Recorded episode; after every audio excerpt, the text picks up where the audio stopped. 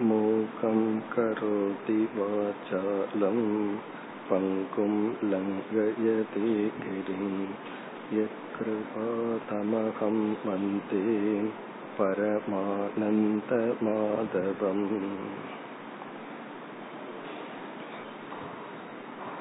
நட்பண்புகள் எவை என்பதை சுலபமாக நம்மால் புரிந்து கொள்ள முடியும். எப்படிப்பட்ட குணங்கள் நம்மால் அடையப்பட வேண்டும்? நம்முடைய மனதில் எப்படிப்பட்ட குணங்கள் நீக்கப்பட வேண்டும் என்ற பட்டியலை சுலபமாக நம்மால் தெரிந்து கொள்ள முடியும். ஆனால் நட்பண்புகளினுடைய தன்மையை அவைகளினுடைய உண்மை தன்மையை நம்மால் அவ்வளவு சுலபமாக புரிந்து கொள்ள முடியாது. வாய்மை என்ற சொல் நமக்கு தெரியும். சத்தியம் உண்மை பேசுதல். இது எல்லோருக்கும் தெரிந்த நட்பண்பு. அதே போல நாம் இப்பொழுது விசாரித்து கொண்டிருக்கின்ற அஹிம்சை போன்ற பண்புகளெல்லாம் எல்லோருக்கும் தெரியும். ஆனால் பண்புகளினுடைய உண்மை தன்மையை தான் பலர் அறியாமல் இருக்கின்றார்கள். அதை நாம் ஆராய்ச்சி செய்து சிந்தித்து இதுதான் இந்த பண்பு என்று உணர வேண்டும். அதற்கு நமக்கு சாஸ்திர விசாரம் தேவைப்படுகின்றது. இரண்டாவதாக நட்பண்பினுடைய நேச்சர் தன்மையை அறிந்த பிறகும் அந்த பண்பின் மீது நமக்கு ஒரு மதிப்பு வருவதில்லை. நட்பண்புகளை நாம் வேல்யூஸ் என்று சொல்கின்றோம். அந்த வேல்யூல ஒரு வேல்யூ ஒரு மதிப்பு நமக்கு வருவதில்லை. அதனால்தான் அந்த பண்பு நம்மிடம் இல்லாத பொழுதும் நாம் மகிழ்ச்சியாக இருக்கின்றோம். அதனுடைய மதிப்பை உணர உணரத்தான் அதற்காக அதிக முயற்சி செய்து அதை அடைவோம். அதைத்தான் நம்ம பார்த்தோம். அறிதல் ஆர்வம் கொள்ளுதல் முயற்சி செய்தல். இந்த மூன்று படிகள் மூலமாகத்தான் நாம் நட்பண்புகளை அடைய முடியும். இந்த அத்தியாயத்தில் பகவான் மூன்றாவது தலைப்பாக நட்பண்புகளை கூறிக்கொண்டு வருகின்றார். அதில் அமானித்துவம் என்ற பண்பை நாம் நேற்று பார்த்து முடித்தோம். கர்வத்தை விடுதல். நாம் வாழ்க்கையில் முயற்சி செய்து ஏதாவது ஒரு இலக்கை அடைந்து வெற்றி கண்டால் அந்த வெற்றி அறிவு பூர்வமா இருக்கலாம் பொருளாதாரமா இருக்கலாம் பதவியா இருக்கலாம் அறிவா இருக்கலாம். நம்மை அறியாமல் அது நிமித்தமாக கர்வம் வந்துவிடும். அகந்தை என்ற ஒரு குற்றம் நம்முடைய மனதில் வந்துவிடும். அது கூடாது என்று கூறினார். காரணம் அது பணிவு என்ற குணத்தை நீக்கி ஞானத்தை அடைய முதல் தடையாக இருக்கும். இரண்டாவதாக நாம் பார்த்து முடித்த பண்பு அதம்பித்துவம். நாம் செய்கின்ற தவங்கள் நம்மிடத்தில் இருக்கின்ற பெருமைகள் இவைகளை வெளிக்காட்டி கொள்ளக்கூடாது. ஆடம்பரமாக அதை மற்றவர்களிடம் காட்டிக் கொள்ளக்கூடாது. அப்படி காட்டிக் கொள்ளும் பொழுது நம்மை அறியாமல் மற்றவர்களுடைய மனதில் பொறாமை என்கின்ற உணர்வை தூண்டுகின்றோம். ஒரு மனிதன் வந்து தன்னை அறியாமல் அதிக துயரப்படுவது பொறாமை என்கின்ற குணத்தினால்தான். அவர்களுக்கே தெரிவதில்லை என்னுடைய நடவடிக்கை பிஹேவியர் இப்படி இருக்கிறதுக்கு எனக்குள் இருக்கிற பொறாமதான் காரணம்னு. ஆனா ஆழ்ந்து சிந்திச்சா நம்மளே கண்டுபிடிச்சிருப்போம். என்னுடைய திங்கிங் பேட்டர்ன் நான் இந்த மாதிரி சிந்திச்சுட்டு உறவுகளுக்குள் நான் இப்படியெல்லாம் நடக்கிறதுக்கு பொறாமதான் காரணம்ங்கிறது சிந்திச்சா தான் தெரியும். இந்த பொறாமை என்பது தூரத்தில் இருக்கிறவங்களை பார்த்து வராது. நம்மை சுற்றி இருக்கிறவர்கள் குறிப்பாக உடல் சம்பந்தமாக உறவினர்கள் அண்ணன் தம்பி கணவன் மனைவி இது இவர்களுக்குள்ளதான் நம்மை எறியாமல் பொறாமை என்ற ஒரு உணர்வு வரும். இந்த உணர்வுகளை எல்லாம் தூண்டி விடுதல் தம்பித்துவம். நம்மிடத்தில் இருக்கிற பெருமையை மற்றவர்களிடம் வெளிப்படுத்தும் பொழுது நம்ம எறியாமல் பொறாமையை தூண்டுகின்றோம். ஆகவே இதுவும் ஒரு தீய குணம். இனி அடுத்ததாக நாம் பார்க்க ஆரம்பித்தது அஹிம்சா. மூன்றாவது இங்கு பகவான் குறிப்பிட்ட பண்பு அஹிம்சை. இதுவும் நமக்கு தெரிந்த பண்பு தான் அஹிம்சா என்றால் என்ன என்று. இதனுடைய லட்சணத்தை இதனுடைய டெபினேஷனை நேற்று பார்த்தோம். அஹிம்சை என்றால் நம்முடைய எண்ணம் நம்முடைய பேச்சு சொல் நம்முடைய உடல். இந்த கருவிகள் மூலமாக மற்ற உயிரினங்களை துன்புறுத்தாமல் இருத்தல்.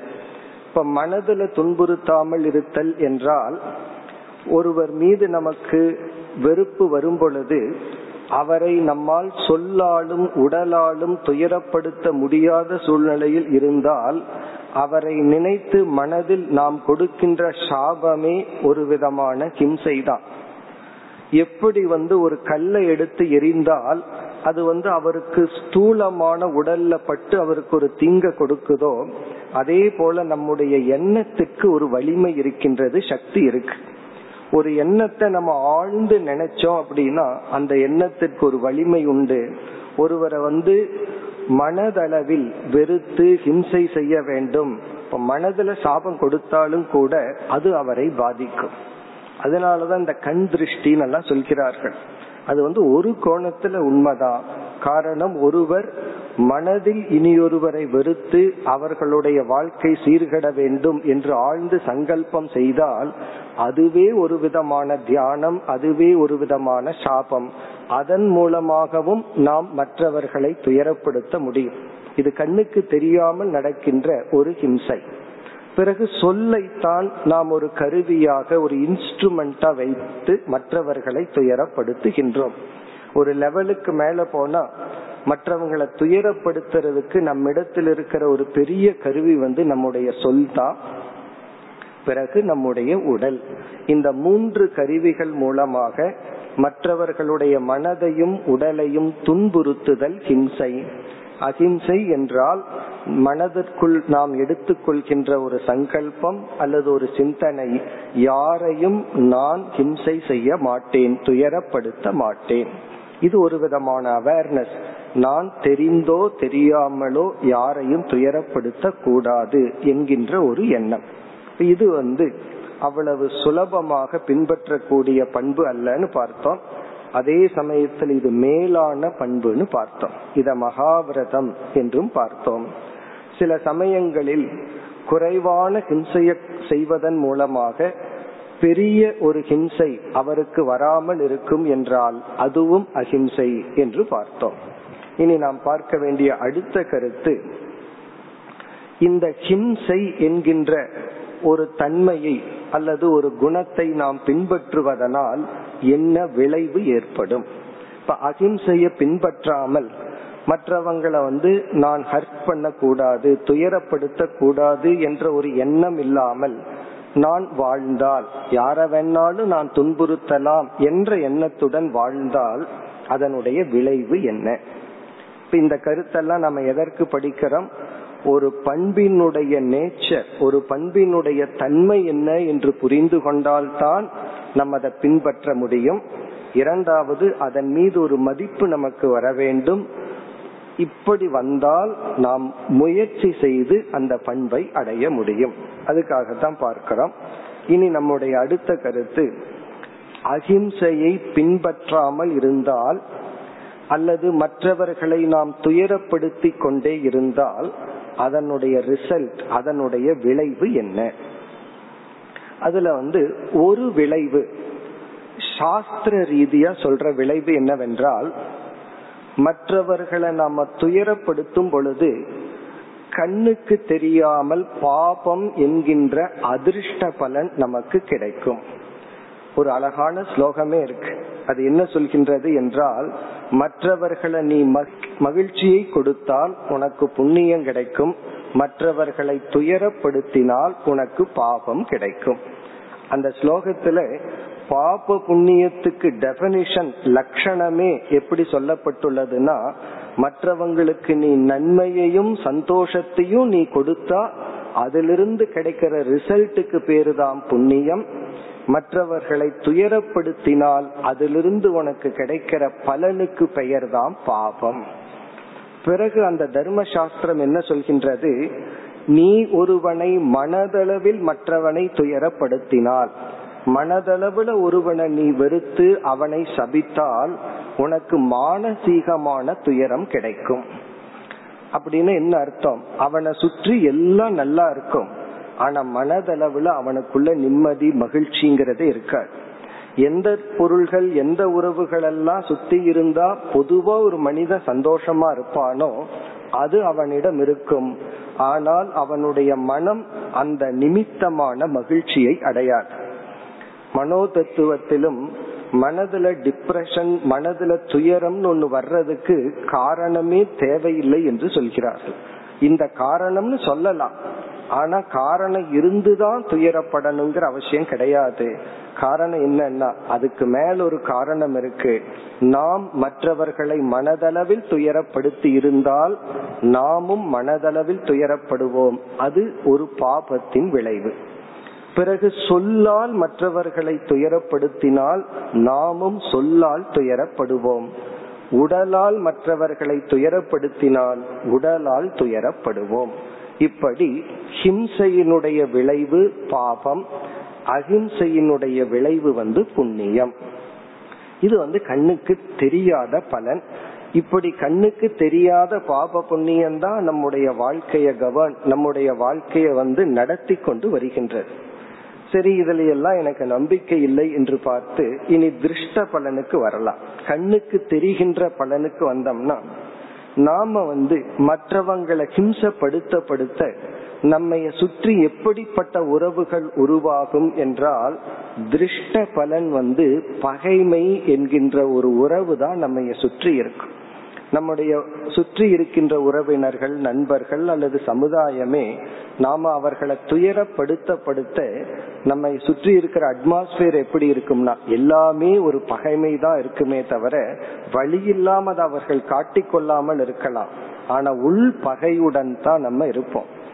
உபனிஷத்துக்களில் ஞானிய பத்தி ஒரு அழகான வார்த்தையில சொல்லப்படும். ஜனகருக்கே அந்த ஒரு டைட்டில் இருக்கு அஜாத சத்ரு அப்படிங்கிற ஒரு சொல்.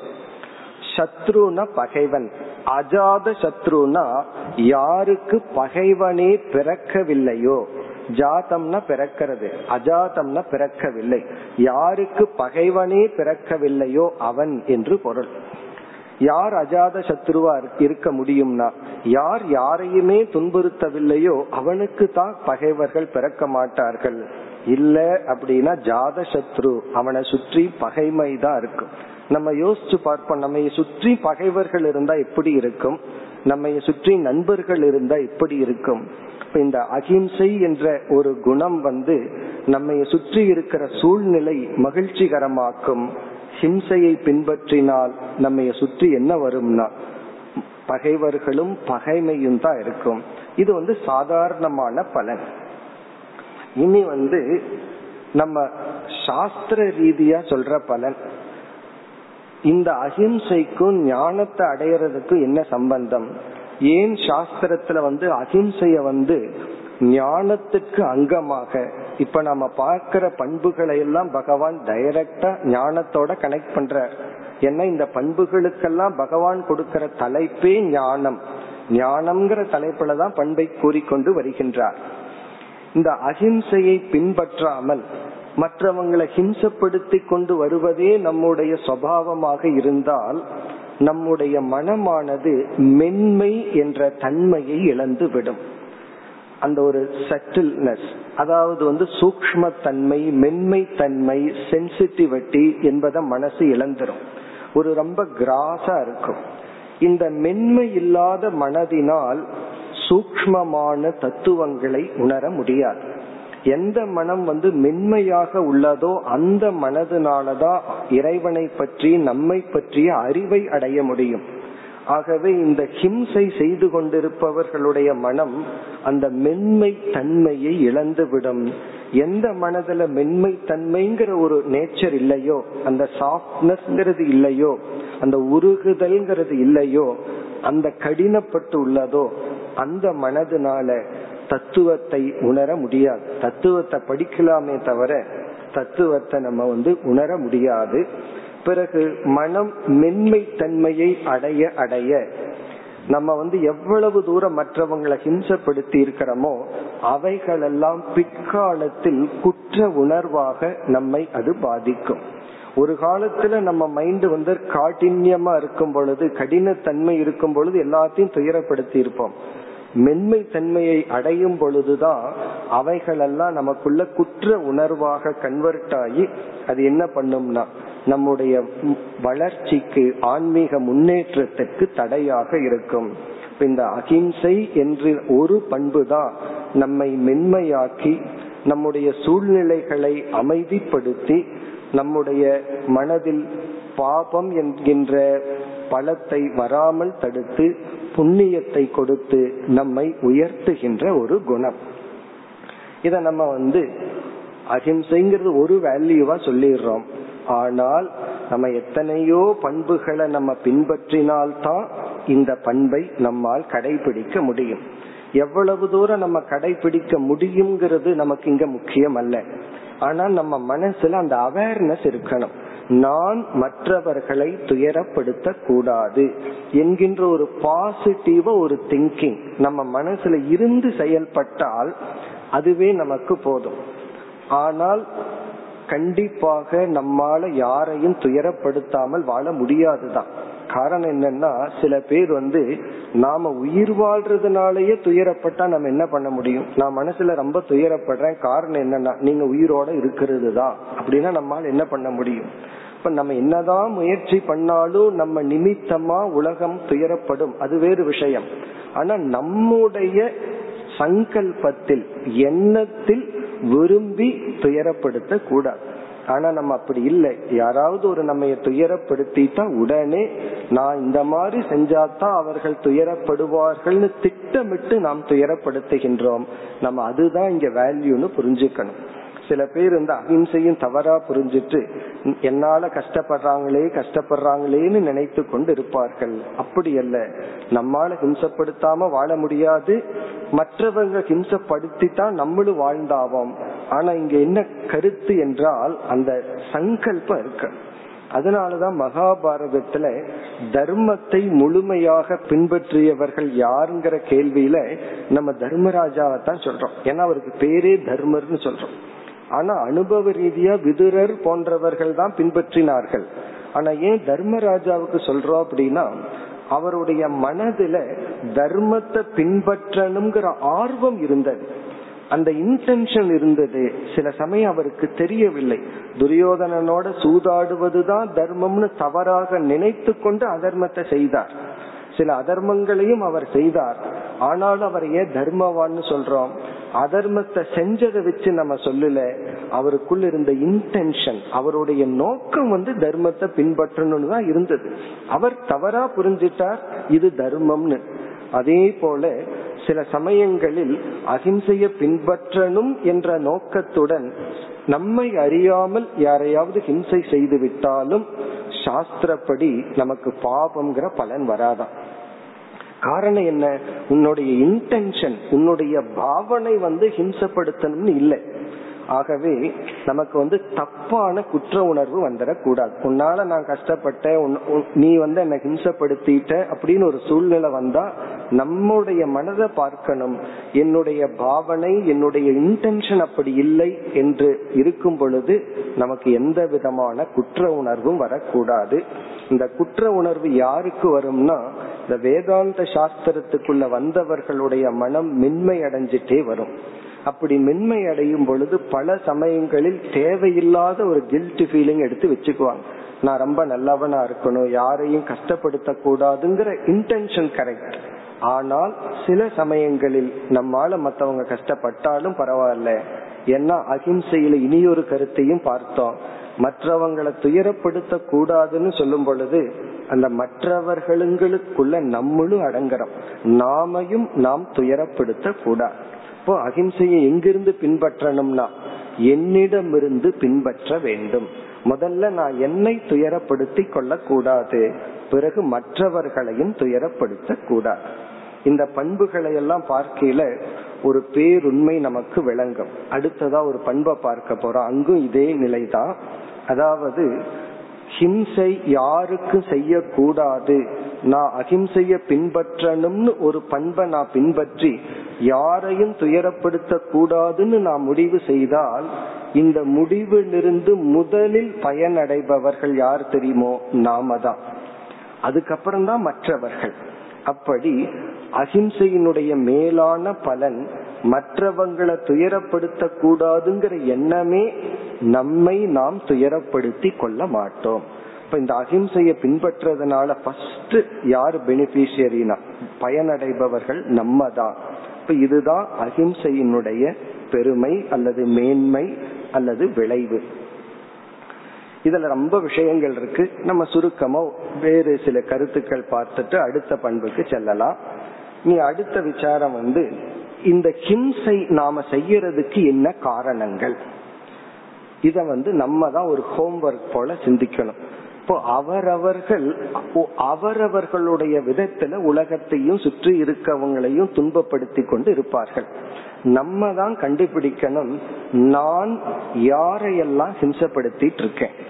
யாரையெல்லாம் என்னை அறியாமல் டிரான்சாக்ட் பண்ணும்போது விவகாரம் செய்யும் பொழுது என்னை அறியாமல் எந்தெந்த மனிதர்கள் எந்தெந்த இனத்தை நான் வந்து துயரப்படுத்திட்டு இருக்கேன்.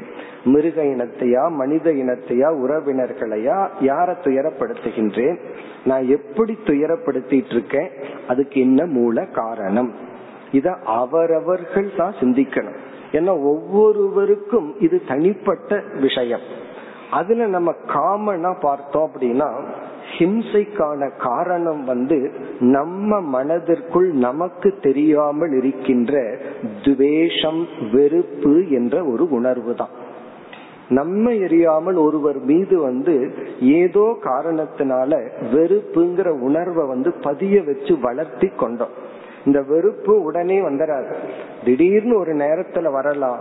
பிறகு ஒருவர் நமக்கு ஏதாவது ஒரு ஹிம்சை பண்ணியிருப்பார் ஏமாற்றி இருக்கலாம் கஷ்டத்தை கொடுத்திருக்கலாம். அதையே நினைச்சு நினைச்சு. ஒருவர் நமக்கு கொடுத்த கஷ்டத்தையே நம்ம என்ன பண்றோம்? அவர் ஆக்சுவலி ஒரு முறை கொடுத்துட்டு போயிருப்பார். ஆனா நாம நூறு முறை கொடுத்திருப்போம். அதை நினைச்சு நினைச்சு நினைச்சு நினைச்சு அந்த கஷ்டத்தை நூறு முறை ஆக்கியிருப்போம்.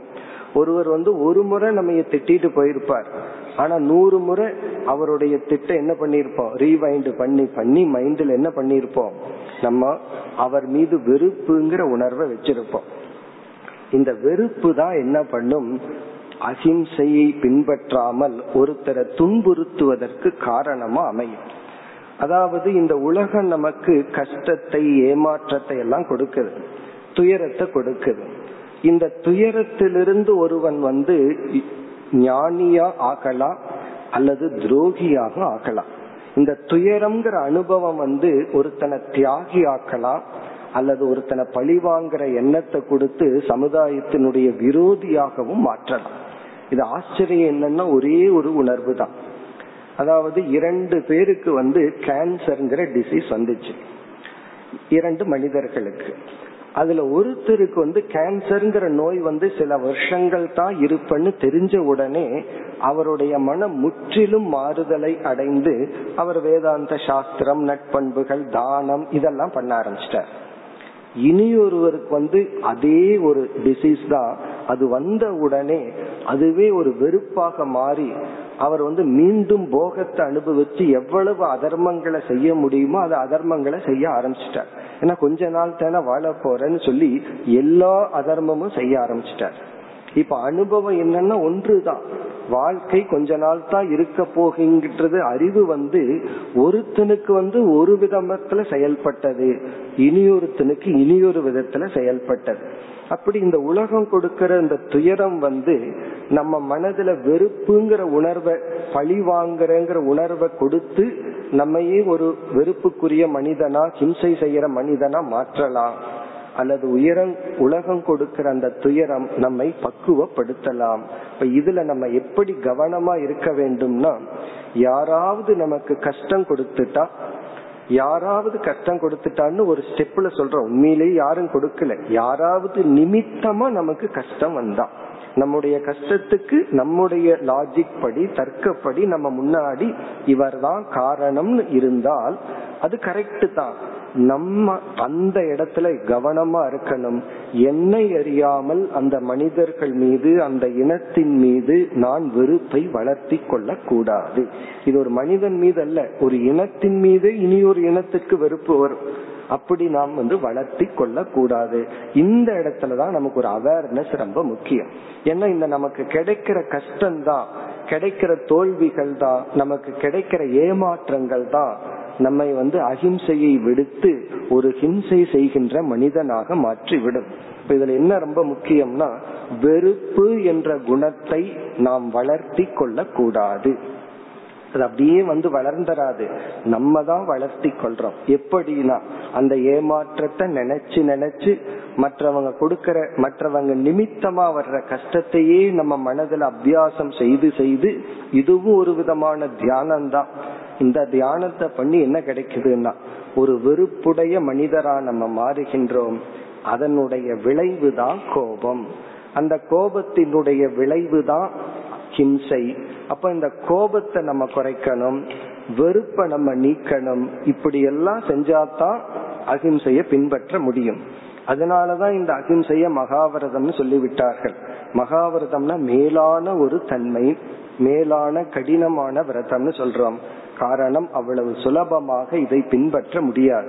இந்த அகிம்சைய பின்பற்றணும்னா நம்ம மனதில் இருக்கிற வெறுப்பை நீக்க வேண்டும். அந்த வெறுப்புங்கிற ஒரு குணம் நம்முடைய பர்சனாலிட்டி நம்முடைய குணமாக மாறிவிடக் கூடாது.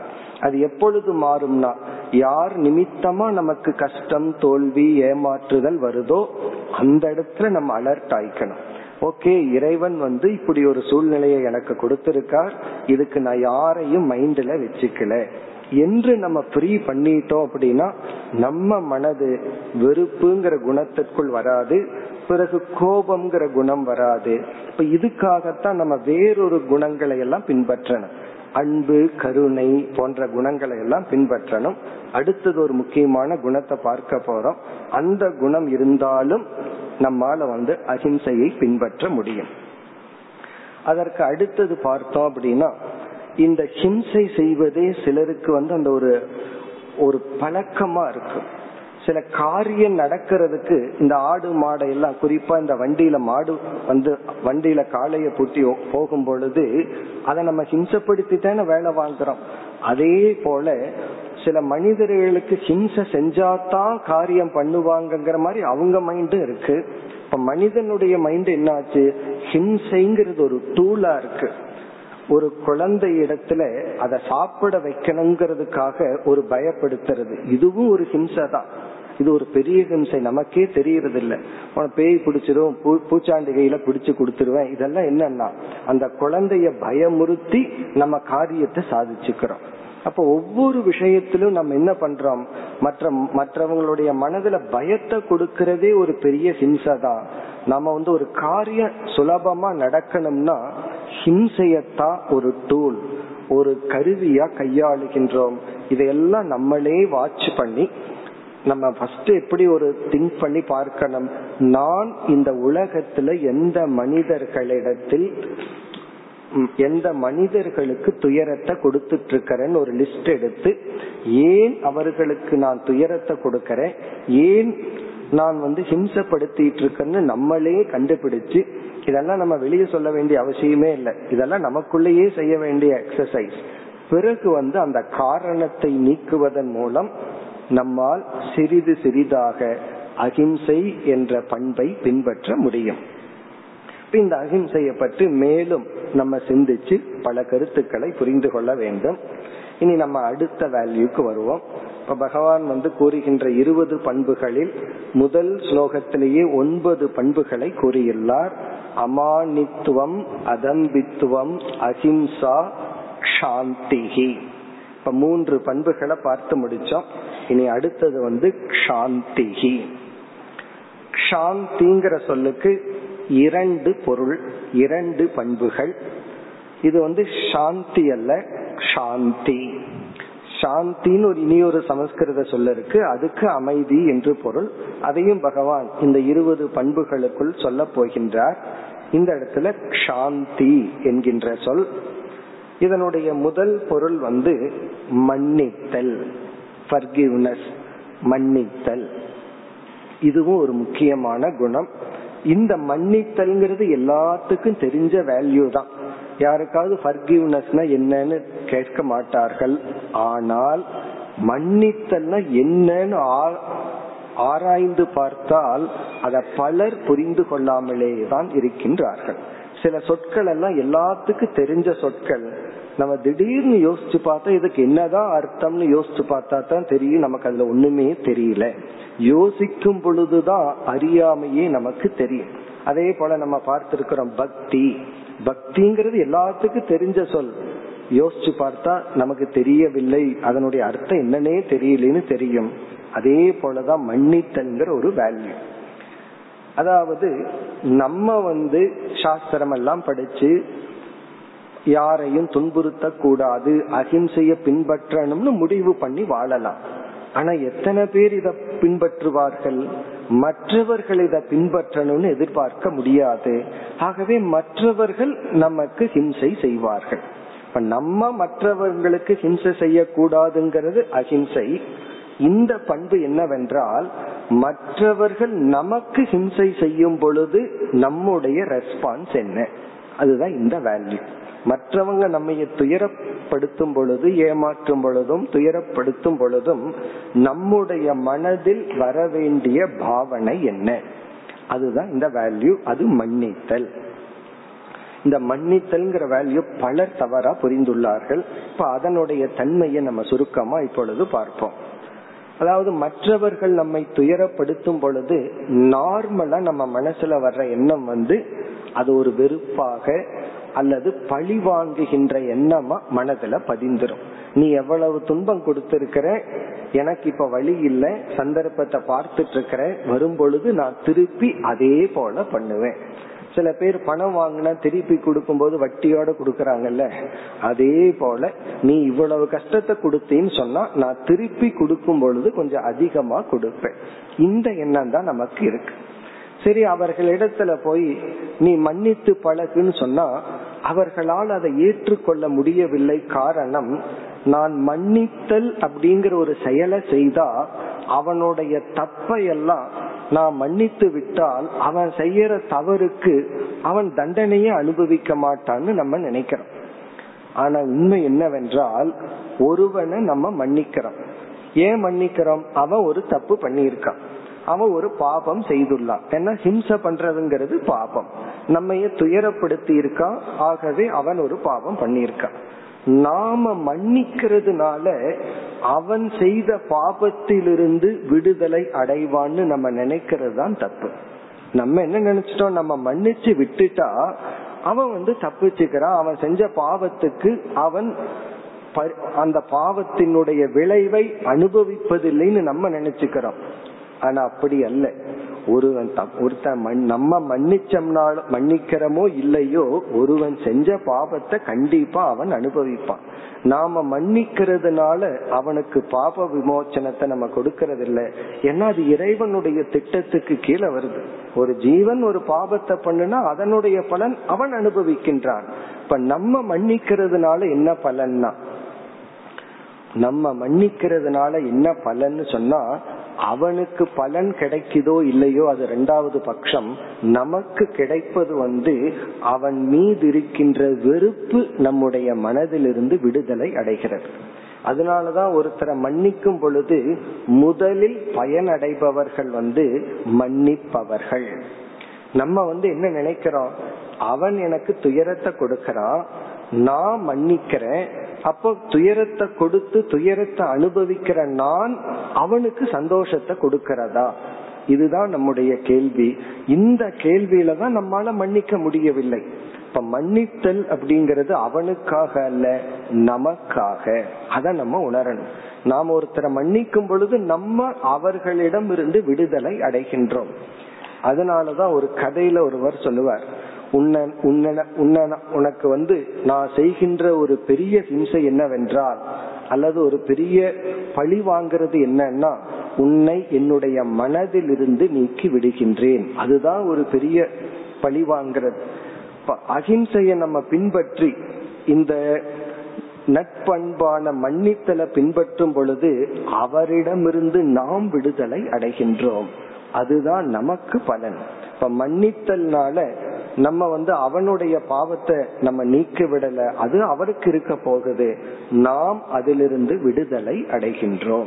அதனால மன்னித்தல்ங்கிறது ஒரு முக்கியமான வேல்யூ பிறகு இந்த மன்னித்தல பின்பற்றாததுக்கு இனியொரு காரணம் ஒருவரை மன்னிக்கும் பொழுது நாம் பலகீனமானவர்கள்ங்கிற எண்ணமும் நமக்கு வந்துடுது ஏன்னா பலமானவன் ஒருத்தனை தாக்கறான் பலகீனமானவன் தாக்கப்படுகின்றான். பலருக்கு ஒரு என்ன என்ன வந்து விடுகிறதுனா நான் வந்து திருப்பி தாக்கவில்லை என்றால் மன்னித்து விட்டுட்டேன் அப்படின்னு சொன்னா நான் பலகீனமானவனோன்னு இவர்களுக்குள்ளேயே ஒரு எண்ணம் வந்துடுது ஆனா உண்மையிலேயே ஒருத்தன் நம்ம அடிச்சா திருப்பி அடிக்கிறதுக்கு ஒரு பங்கு ஸ்ட்ரென்த் வேணும். ஆனா மன்னிக்கிறதுக்கு நூறு பங்கு சக்தி வேணும். இப்ப ரெண்டு வயசு குழந்தை அல்லது மூணு வயசு குழந்தை கால்ல நம்ம எட்டி உதைச்சதுன்னு வச்சுக்கோமே அந்த குழந்தைக்கு நமக்கு எவ்வளவு ஸ்ட்ரென்த் இருக்கு? எவ்வளவு மடங்கு சக்தி அதிகமா இருக்கு? ஒரு இருபது வயசு இருக்கிறவனை மூணு வயசு குழந்தை உதைச்சதுன்னு சொன்னா சக்தி எவ்வளவு? ஆனா அந்த பையன் என்ன பண்றான்? அந்த குழந்தைய மன்னிக்கின்றான். அல்லது அதை கொஞ்சறான். அதே இது இருபது வயசு பையன் அப்பாவை பார்த்து எட்டி உதைக்கிறேன்னு ஒரு வார்த்தை சொல்றாருன்னு வச்சுக்குவோமே. அது எவ்வளவு ஹர்ட்டிங்கா இருக்கு. அப்ப என்ன ஆகுதுன்னா பையன் வளர வளர அப்பா வளரவில்லைன்னு அர்த்தம். பையனுக்கு இருபது வயசு ஆகும்போது அப்பாவுடைய மய மனதுல வந்து நூத்தம்பது வயசு ஆயிருக்கணும். அப்ப அப்பா எப்படி பார்க்கணும்? முப்பது வயசு ஆயிருந்தாலும் அவனை குழந்தைன்னு பாக்குற சக்தி இருந்தால் அவன் செய்யறது எதுவுமே அது குற்றமா தெரியாது. இப்ப மன்னித்தலுக்கு நமக்கு நூறு மடங்கு மெச்சூரிட்டி இருந்தா தான் மன்னிக்க முடியும். மன்னித்தல் பலகீனம் அல்ல. ஏன்னா ரொம்ப பேர் வந்து அப்படித்தான் சொல்கிறார்கள். மன்னிச்சு விட்டுருங்கன்னு சொன்னா அப்படி மன்னிச்சு விட்டுட்டா அது வந்து என்னுடைய பலகீனத்தை காட்டும் என்று நினைக்கின்றார்கள். இதுவும் அந்த வேல்யூவை புரிஞ்சிக்காத தன்மைதான். பல பண்புகளை நம்ம பின்பற்ற விரும்புகின்றோம். அதை பின்பற்றாததற்கு காரணம் அந்த பண்பினுடைய தன்மையை நாம் சரியாக புரிந்து கொள்ளவில்லை. அது மட்டுமல்ல சில பேர்த்துக்கு வந்து பழி வாங்கினாதான் மனசு சந்தோஷமா இருக்கும். பல கதைகள் பல படங்கள் அதனுடைய தீமே என்னவா இருக்கும்? மன்னித்தலா இருக்காது. பழிக்கு பழி வாங்குற படத்தை தான் மனிதர்கள் ரசிக்கின்றார்கள். அப்ப அந்த சமுதாயமே எதை நமக்கு புகட்டுகின்றது? சொசைட்டியே எந்த வேல்யூவை ஹைலைட் பண்ணுதுன்னா ஒருத்த அடிச்சா திருப்பி அடி அதுக்கு மேல அடி. இதுதான் சமுதாயம் நமக்கு கொடுக்குது. ஆனா சாஸ்திரம் கொடுக்கிற உண்மை வந்து நீ வந்து பலத்தை அடை. அதே சமயத்தில் மன்னித்தல்ங்கிறது உயர்ந்த குணம். மற்றவர்களினுடைய தாக்குதல்ல உன்னை நீ காப்பாற்றி கொள்ளணுங்கிறது இனி ஒரு வேல்யூ யாராவது அதையும் இதே வேல்யூல நம்ம பார்க்க போறோம். அதாவது ஒருவர் நம்மை தாக்குகின்றார்கள் நம்மை காத்து கொள்ள வேண்டித்ததுங்கிறது நம்முடைய கடமை. ஆனால் மன்னித்தல் என்பது அதைவிட உயர்ந்த ஒரு பண்பு. இப்ப இந்த மன்னித்தலை நம்ம எப்படி ஃபாலோ பண்ண முடியும்னா முதல்ல இந்த வேல்யூனுடைய தன்மையை புரிந்து கொண்டால் நம்மால் மன்னித்து பழக முடியும். என்னைக்கு ஒருத்தர் மீது மன்னித்தல் அப்படிங்கிற ஒரு பாவனை நமக்கு வருதோ அந்த நேரத்திலிருந்து நம்முடைய மனம் பழுவிலிருந்து விடுதலை அடைகிறது. இப்ப இந்த வேல்யூவும் ஏன் உடனே ஞானத்தோடு பகவான் சொல்றாருன்னா இந்த ஞானத்தை அடைய இறைவனை பற்றிய நம்மை பற்றிய ஞானத்தை அடையணும்னா நம்முடைய உணர்வு மயமான மனம் இருக்கு எமோஷனல் பாடி அது வந்து ரொம்ப சமமான நிலையில இருக்கணும். நம்ம மைண்ட் டிஸ்டர்ப் ஆயிட்டா சாதாரண படிப்பே நம்மளால படிக்க முடியாது. இப்ப எமோஷனலா யாராவது மைண்ட் டிஸ்டர்ப் ஆயிருந்ததுன்னா அவங்க வந்து சாதாரண டெக்ஸ்டே படிக்க முடியாது.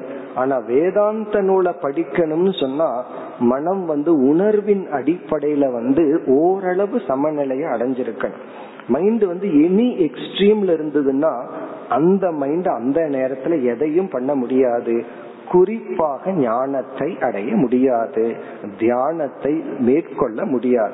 அதனாலதான் பகவான் எல்லாமே ஆழ்ந்த மனதில் பாதிக்கக்கூடிய சில பண்புகளை எல்லாம் ஃபர்ஸ்ட் லிஸ்ட் பண்ணிட்டே வருகின்றார். இது வந்து முதல் பொருள். பக்ஷாந்திகின்னு சொன்னா இதற்கு இனி ஒரு சமஸ்கிருத வார்த்தை க்ஷமா. க்ஷமா அப்படின்னு சொன்னா மன்னித்தல். இனி இதே சொல்லுக்கு இனி ஒரு பொருளும் உண்டு. அடுத்த வேல்யூ வந்து அடுத்த பொருள் வந்து திதிக்ஷா சகித்து கொள்ளுதல். சாந்திங்கிற சொல்லுக்கு இனி ஒரு பொருள். இரண்டாவது பொருள் வந்து சகித்து கொள்ளுதல் ஏற்று கொள்ளுதல். அதுக்கு இனி ஒரு சமஸ்கிருத வார்த்தை வந்து திதிக்ஷா இதுவும் ஒரு முக்கியமான பண்பு. இதுலயும் நமக்கு எத்தனையோ விஷயங்கள் சிந்திக்கிறதுக்கு இருக்கு. இதெல்லாம் நம்ம வந்து ஹோம்ஒர்க் மாதிரி தான் பண்ணி ஆகணும். இப்ப திதிக்ஷா என்றால் துயரத்தை சகித்து பழகுதல். நமக்கு வர்ற கஷ்டங்கள் அதே சமயத்துல சந்தோஷமும் தான். சந்தோஷத்தையும் சகிச்சு பழகணும் கஷ்டத்தையும் சகிச்சு பழகணும்.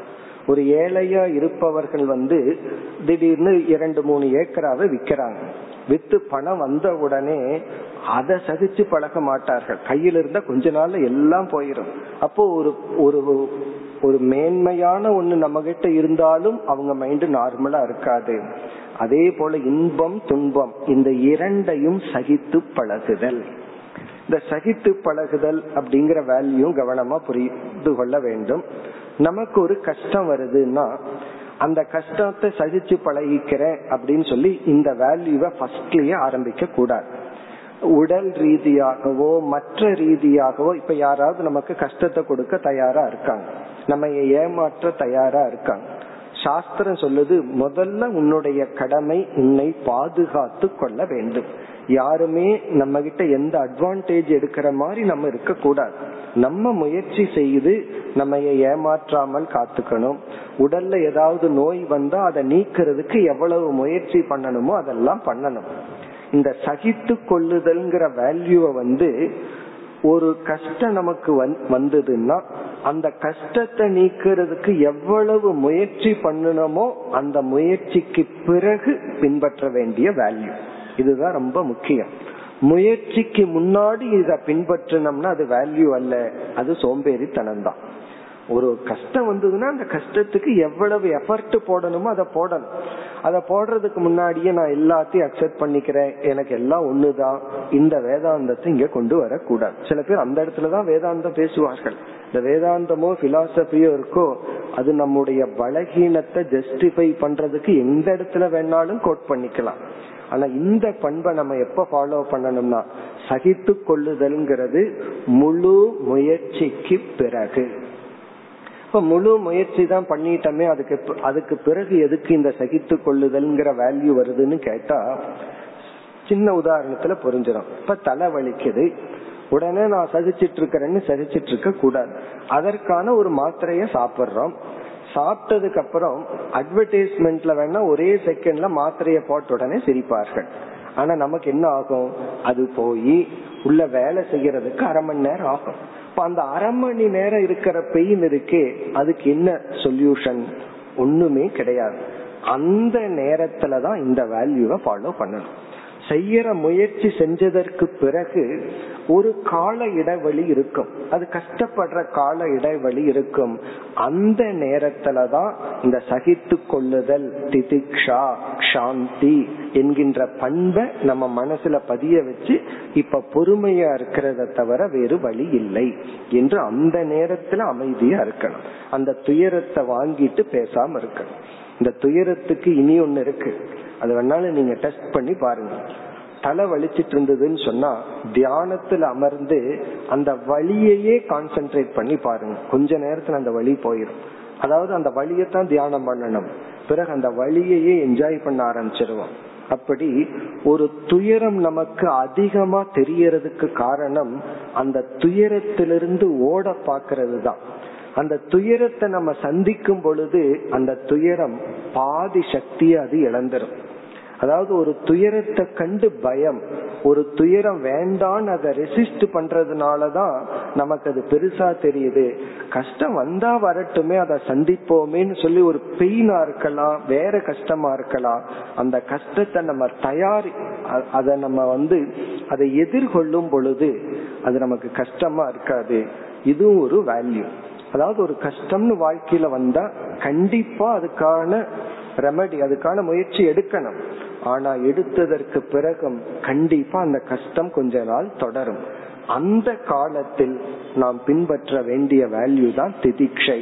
இது இல்லாதவர்கள் தான் தற்கொலை போன்ற எத்தனையோ தவறான முடிவுக்கு செல்கிறார்கள்.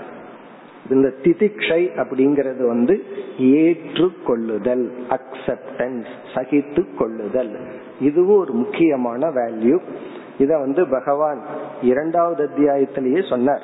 ஆரம்பத்திலேயே எப்படி சொன்னார்னா ஆத்மா அனாத்மான்னு பகவான் பிரிச்சார். ஆனா ஆத்மா அழிவதில்லை. பீஷ்மர் துரோணர் இவர்களெல்லாம் இறந்து விடுவார்கள்னு அர்ஜுனா நீ துயரப்படுகின்றாய். இந்த பீஷ்மர் துரோணரையே நான் ரெண்டா பிரிக்கிறேன். அவர்களுடைய ஆத்மா அழிவதில்லை. சரி அவர்களுடைய அனாத்மாவான உடல் அழிகின்றதுன்னா அது அழிந்துதான் தீரும். ஆகவே எதை மாற்ற முடியாதோ அதை நீ ஏற்றுக்கொள். அப்படித்தான் பகவான் உபதேசம் பண்ண. மாற்றக்கூடியதை நீ முயற்சி செய்து மாற்று. மாற்ற முடியாத விஷயத்தை நீ ஏற்றுக்கொள். ஏற்றுக்கொள்ளப்பட்ட துயரம் அது துயரம் அல்ல அது ஒரு விரதம். விரதத்துக்கும் துயரத்துக்கு என்ன வித்தியாசம்? வீட்டுல எல்லா சாப்பிடுற பொருளும் இருக்கு. இருந்தும் நான் சாப்பிடலன்னு நான் விரும்பி பட்டினி கிடந்தா அதுக்கு பேரு விரதம். அது எவ்வளவு சந்தோஷமான நாளா இருக்கு. ஆனா விரும்பாமல் எனக்கு உணவு கிடைக்கவில்லை என்றால் அது வந்து பெயின் ஆகவே நம்ம வாழ்க்கையில சந்திக்கின்ற அனைத்து துயரங்களையும் விரதமாக மாற்ற முடியும். எப்பொழுதுனா இந்த ஒரு வேல்யூ இருந்துட்டா. இந்த அக்செப்டன்ஸ்ங்கிற ஒரு வேல்யூ இருந்துட்டா நம்ம வந்து குறை சொல்றதுக்கு ஒண்ணுமே கிடையாது. நம்ம எப்ப குறை சொல்லுவோம்? ஒரு துயரத்தை விரும்பாததுனாலதான். யாரும் துயரத்தை விரும்புவதில்லை. துயரம் வந்தாலும் சாஸ்திரம் வந்து அதற்கான முயற்சியை எடுன்னு தான் சொல்லுது. எடுத்ததற்கு பிறகும் ஒரு குறிப்பிட்ட காலம் இருக்கும் பொழுது அதை நாம் விரதமாக்குதல் அதை நாம் தவமாக்குதல் எப்படின்னா ஜஸ்ட் ஒரே ஒரு ஆட்டிடியூடு தான். இதை நான் ஏற்றுக்கொள்கின்றேன். இதெல்லாம் வந்து நம்ம மனசுல ஒரு கஷ்டம் வந்துடுதுன்னா அது உறவு மூலமா வரலாம் பொருளாதாரமா வரலாம். பல சமயங்கள்ல வயது ஆக ஆக அதிகமா வர்ற கஷ்டம் நோய் மூலமா வரலாம். என்ன பண்ணணும்னா கண்ணை மூடி இதை நான் ஏற்றுக்கொள்கின்றேன். ஏன்னா சூழ நோய் கொண்டு ஆட்கொண்டார்னு சொல்லி நோயையே ஒரு வரமாகவெல்லாம் நம்ம பெரியவர்கள் சொல்லி உள்ளார்கள் அப்படி ஏற்றுக்கொள்கின்றேன். இது வந்து ஒரு மனித உடல் என்று நம்ம எடுத்துட்டோம் அப்படின்னா சாஸ்திர ரீதியா ஒரு ஜீவனுக்கு பாப புண்ணிய சமமா இருந்தா மனுஷ உடல் கிடைக்குதான் புண்ணியம் அதிகமா இருந்தா தேவலோகத்துல அவன் தேவனா பிறக்கிறானா? பாபம் அதிகமா இருந்தா மிருகங்கள் மரம் செடி கொடியா பிறக்கிறானா? இப்ப இந்த கர்மத்தினுடைய நியதிப்படி பார்க்கும் பொழுது மனித உடலை எடுத்த நாம் யாரா இருந்தாலும் கண்டிப்பா சில வேலையில சந்தோஷத்தையும் சில வேலையில கஷ்டமான சூழ்நிலையை சந்திச்சு தான் ஆகணும். அது பகவானே இறைவனே ராம அவதாரம் எடுத்தாலும் சரி கிருஷ்ண அவதாரம் எடுத்தாலும் சரி மனிதன் அவதாரம் வந்தாலும் உடல் வந்தாலே நமக்கு வந்து இன்ப துன்பங்கள் மான அபமானங்கள் குளிர் வெப்பங்கள் இதை சந்திச்சு தான் ஆகணும். இதுல நமக்கு சாய்ஸ் கிடையாது. அதை நாம் எந்த பாவனையுடன் சந்தித்தல்? அதுதான் இங்கு சொல்லப்படுகிறது. இதுவும் வந்து சாதாரண வேல்யூவா நமக்கு தெரியுது. வெறும் அக்செப்டன்ஸ் தானே அப்படின்னு தோன்றும். ஆனால் இந்த ஒரு பண்பு நமக்கு வந்து விட்டால் வாழ்க்கையில வந்து துயரத்தை கண்டு பயந்தோட மாட்டோம். துயரம் வந்து ரெண்டு விதம். ஒன்று உண்மையிலேயே அனுபவிக்கிற துயரம் இனி ஒன்று துயரத்தை நினைச்சு வர்ற துயரம்.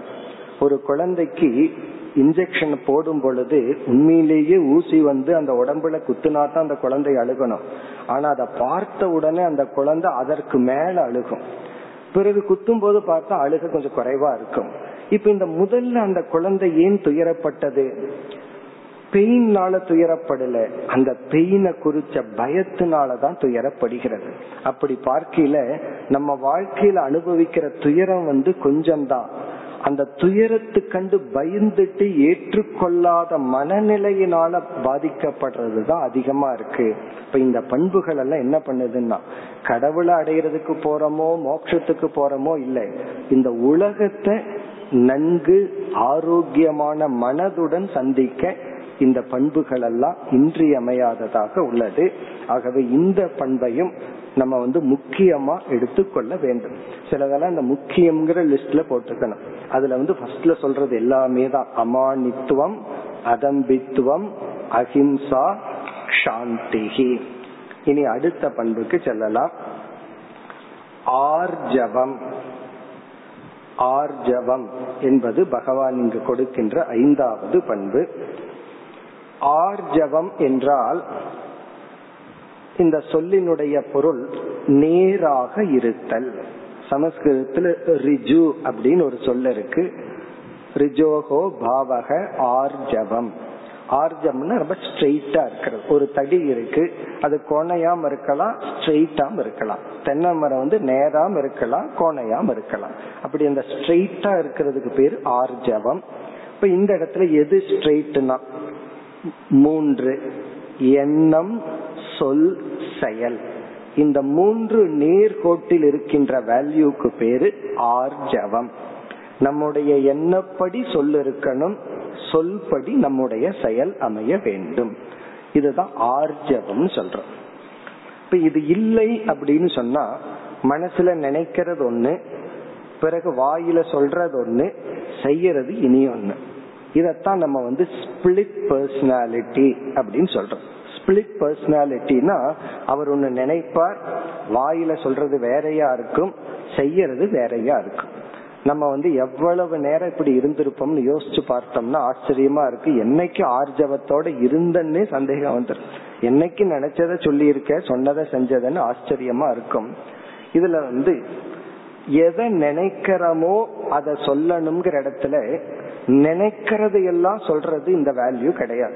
சில பேர் அப்படி புரிஞ்சுக்குவாங்க. நான் ரொம்ப யதார்த்தமானவன். நினைக்கிறதையெல்லாம் சொல்லிடுவேன் அது கிடையாது.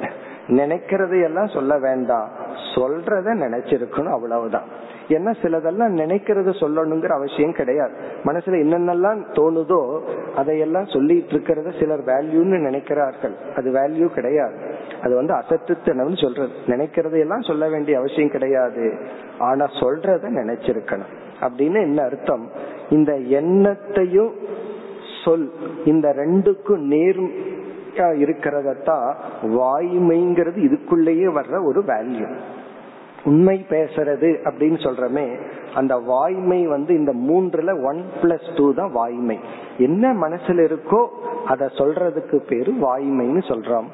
பிறகு சொன்னபடி செயல்பட்டுட்டோம்னா அது ஆர்ஜவம்.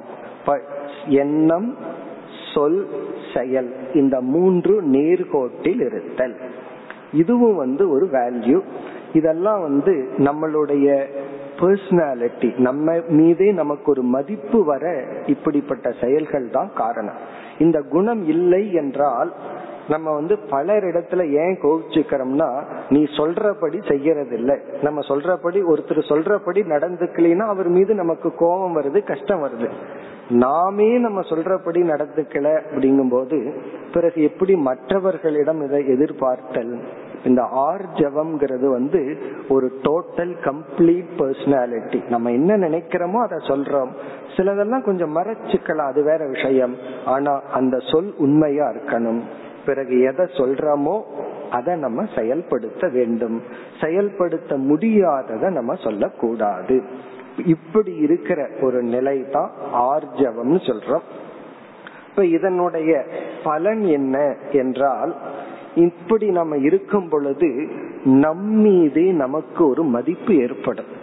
இந்த செல்ஃப் கான்பிடன்ட்னு சொல்றோம். சுய நம்மீதே நமக்கு ஒரு உற்சாகம் அல்லது நம்மீது என்னால இதை சாதிக்க முடியும் அப்படின்னு சொல்லி நம்மீது உள்ள ஒரு நம்பிக்கை தன்னம்பிக்கைன்னு சொல்றமே அந்த தன்னம்பிக்கை நமக்கு எப்ப வரும்னா இந்த வேல்யூவை பின்பற்றினா தான் வரும். நம்ம நினைச்சத சொல்றோம் அதுல ஒரு தைரியம் இருக்கும். சொன்னதை நம்மால செயல்படுத்த முடிஞ்சதுன்னு சொன்னா பிறகு நம்மீது ஒரு தன்னம்பிக்கை வரும். வாழ்க்கையில சில சமயங்கள்ல தோல்வி அடைகிறதுக்கு காரணம் அந்த தன்னம்பிக்கை இல்லாதது. இத நமக்கு வரணும்னு சொன்னா இந்த ஆர்ஜவம் அப்படிங்கறது ஒரு வேல்யூ இப்ப இதுக்குள்ளேயே நம்ம வந்து வாய்மைங்கிற ஒரு வேல்யூ அடங்கி இருக்கு. அதுவும் ஒரு பெரிய சப்ஜெக்ட் அத நம்ம வந்து வேறொரு இடத்துல பகவான் சத்தியம்ங்கிற வார்த்தையில சொல்ல போறார். நம்ம அங்க விளக்கமா பார்ப்போம். இப்ப இந்த இடத்துல வாய்மை என்ற ஒரு பண்பும் சொன்னதை நம்ம செயல்படுத்துதல்ங்கிறத சேர்த்து ஆர்ஜவம் என்று சொல்கின்றார். இப்ப இத நம்ம பின்பற்றணும் அப்படின்னு சொன்னா கொஞ்சம் கடினமா இருக்கும். ஏன்னா நினைச்சத சொல்றதுக்கே ஒரு தைரியம் வேணும். சொன்னதை செய்யறதுக்கு ஒரு உழைப்பு நமக்கு தேவை. இப்ப இந்த பண்பை நம்ம கொஞ்சம் கடினப்பட்டு தான் பின்பற்ற வேண்டும். இனி நம்ம அடுத்த பண்புக்கு போலாம். அது மிக ஒரு முக்கியமான பண்பு. ஆறாவது வேல்யூ வந்து ஆச்சாரிய உபாசனம். அமானித்துவம் அதம்பித்துவம் அஹிம்சா சாந்தி ராச்சாரிய உபாசனம். இப்ப இந்த வேல்யூ மட்டும் அறிமுகப்படுத்திட்டு விளக்கம் நாளை பார்க்கலாம். ஆச்சாரிய என்றால் குரு உபாசனம் என்றால் சேவை. ஆச்சாரிய உபாசனம் என்றால் குருவுக்கு செய்கின்ற சேவை. சேவை சர்வீஸ் பண்றது. இது ஒரு முக்கியமான வேல்யூ இந்த வேல்யூ வந்து டைரக்டா ஞானத்தோடு சம்பந்தப்படுத்தப்பட்ட ஒரு வேல்யூ அறிவுக்கு அறிவு வேண்டும் அப்படின்னு சொன்னா ஆசிரியருக்கு செய்கின்ற சேவை. ஒரு கால் ஆசிரியருக்கு சேவை செய்யற வாய்ப்பு கிடைக்கலன்னு வச்சுக்கோமே யாருக்காவது செய்கின்ற ஒரு சேவை. அந்த சேவையினுடைய பலம் தான் நமக்கு வந்து ஆசிரியரை கொடுக்கும். ஆசிரியரை கொடுக்கும்னு என்ன அர்த்தம்? ஆசிரியர் எல்லாம் இருக்கின்றார்கள். சாஸ்திரம் இருக்கு. நம்ம புத்தி இவங்க தான் ஆசிரியர் இவர்களிடத்துல படிக்கணும் இந்த சாஸ்திர படிக்கணுங்கிற ஒரு பக்குவம் நமக்கு கிடைக்கும். ஆசிரியரோ குருவோ இல்லாமல் இல்லை. இந்த உலகத்துல எல்லாமே இருக்கு. ஆனால் நாம அதற்கு தகுதியை அடைய அடைய மாட்டோம். அந்த தகுதியை கொடுக்கிறது தான் சேவை. இப்ப எந்த ஒரு அறிவையும் சாஸ்திரம் வந்து அறிவு மட்டுமல்ல எதையுமே இலவசமாக பெறக்கூடாதுங்கிறதா கர்ம யோகத்தினுடைய முக்கிய அங்கம். ஆனா நம்ம மைண்ட் வந்து ஏதாவது ஃப்ரீயா கொடுக்கறாங்கன்னா வாங்கிக்கிறோம். சாஸ்திரப்படி எதையுமே ஃப்ரீயா வாங்க கூடாது ஒன்னு ஃப்ரீயா கிடைச்சதுன்னா அதை வேற யாருக்காவது ஏதாவது கொடுத்துடணும் இப்ப அறிவை நம்ம எப்படி வாங்கறதுன்னா சாஸ்திரம் வந்து அதுக்கு மூன்று முறை சொல்லுது. நீ ஒரு அறிவை வாங்கணும்னா ஒன்னா பணத்தை கொடுத்து அறிவை வாங்கு. அதைத்தான் நம்ம இப்ப பண்றோம்.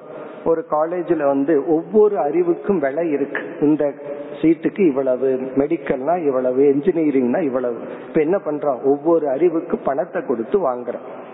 இனி ஒரு மெத்தட் அதெல்லாம் இந்த காலத்துல இல்ல அந்த காலத்துல இருந்தது. தனத்தை கொடுத்து அறிவை வாங்குறது. இரண்டாவது அறிவை கொடுத்து அறிவை வாங்குறது. நான் உனக்கு ஹிந்தி சொல்லி கொடுக்கறேன் நீ எனக்கு சான்ஸ்கிரிட் சொல்லி கொடு. நான் உனக்கு சான்ஸ்கிரிட் சொல்லி கொடுக்கறேன் நீ எனக்கு தமிழ் சொல்லி கொடு அல்லது இங்கிலீஷ் சொல்லி கொடுன்னு சொல்லி நான் தர்க்க சாஸ்திரம் சொல்லி கொடுக்கறேன் நீ இலக்கணம் சொல்லி கொடுன்னு சொல்லி நம்ம அறிவை கொடுத்து அறிவை வாங்குதல். இரண்டாவது மெத்தட் மூன்றாவது ஒருத்தனுக்கு அறிவு வேணும் அவனுக்கு பணமும் இல்லை. அவனுடைய அறிவு வேற யாருக்கும் தேவையில்லை. அப்ப அவன் என்ன பண்ணுவான்னா சேவையா வித்யா சேவை செய்து அறிவை அடைதல். அதாவது பணத்தை கொடுத்து அறிவை அடையலாம் அறிவை கொடுத்து அறிவை அடையலாம் அல்லது சேவையை கொடுத்து அறிவை அடையலாம். பிறகு இந்த ஸ்லோகம் என்ன சொல்லுதுன்னா சேவையினால அடைந்த அறிவுல தான் நீ நிலை பெற முடியும். ஒருத்த வந்து சேவை பண்ணி இலக்கண ஞானத்தை அடைஞ்சிருக்கிறான் பணத்தை கொடுத்து வேதாந்த ஞானத்தை அடைஞ்சிருக்கான்னா இவனுக்கு ஞான நிஷ்டை அந்த இலக்கணத்துலதான் கிடைக்குமா? ஒருத்த வந்து பணத்தை கொடுத்து இலக்கண ஞானத்தை அடைஞ்சிருக்கிறான் சேவை பண்ணி வேதாந்த ஞானத்தை அடைஞ்சிருக்கான்னா அந்த ஞானத்துலதான் இவனுக்கு நிஷ்டை கிடைக்குமா? ஆகவே அறிவை வாங்க உத்தமமான தனம் பணம் என்னன்னா சேவா. ஆகவே இங்கு பகவான் சொல்றாரு ஆச்சாரிய உபாசனம் குருவுக்கு செய்கின்ற சேவையின் மூலமாக நீ அவரிடமிருந்து பணத்தை பெற வேண்டும். இந்த சேவையினுடைய மகத்துவம் சேவை எப்படியெல்லாம் நம்ம மனதை பக்குவப்படுத்துகின்றது இது போன்ற விஷயத்தை நாளை பார்ப்போம். ॐ पूर्णमद पूर्णमिदं पूर्णात् पूर्णमुदच्छते पूर्णस्य पूर्णमादाय पूर्णमेवावशिष्यते ॐ शान्ति शान्ति शान्तिः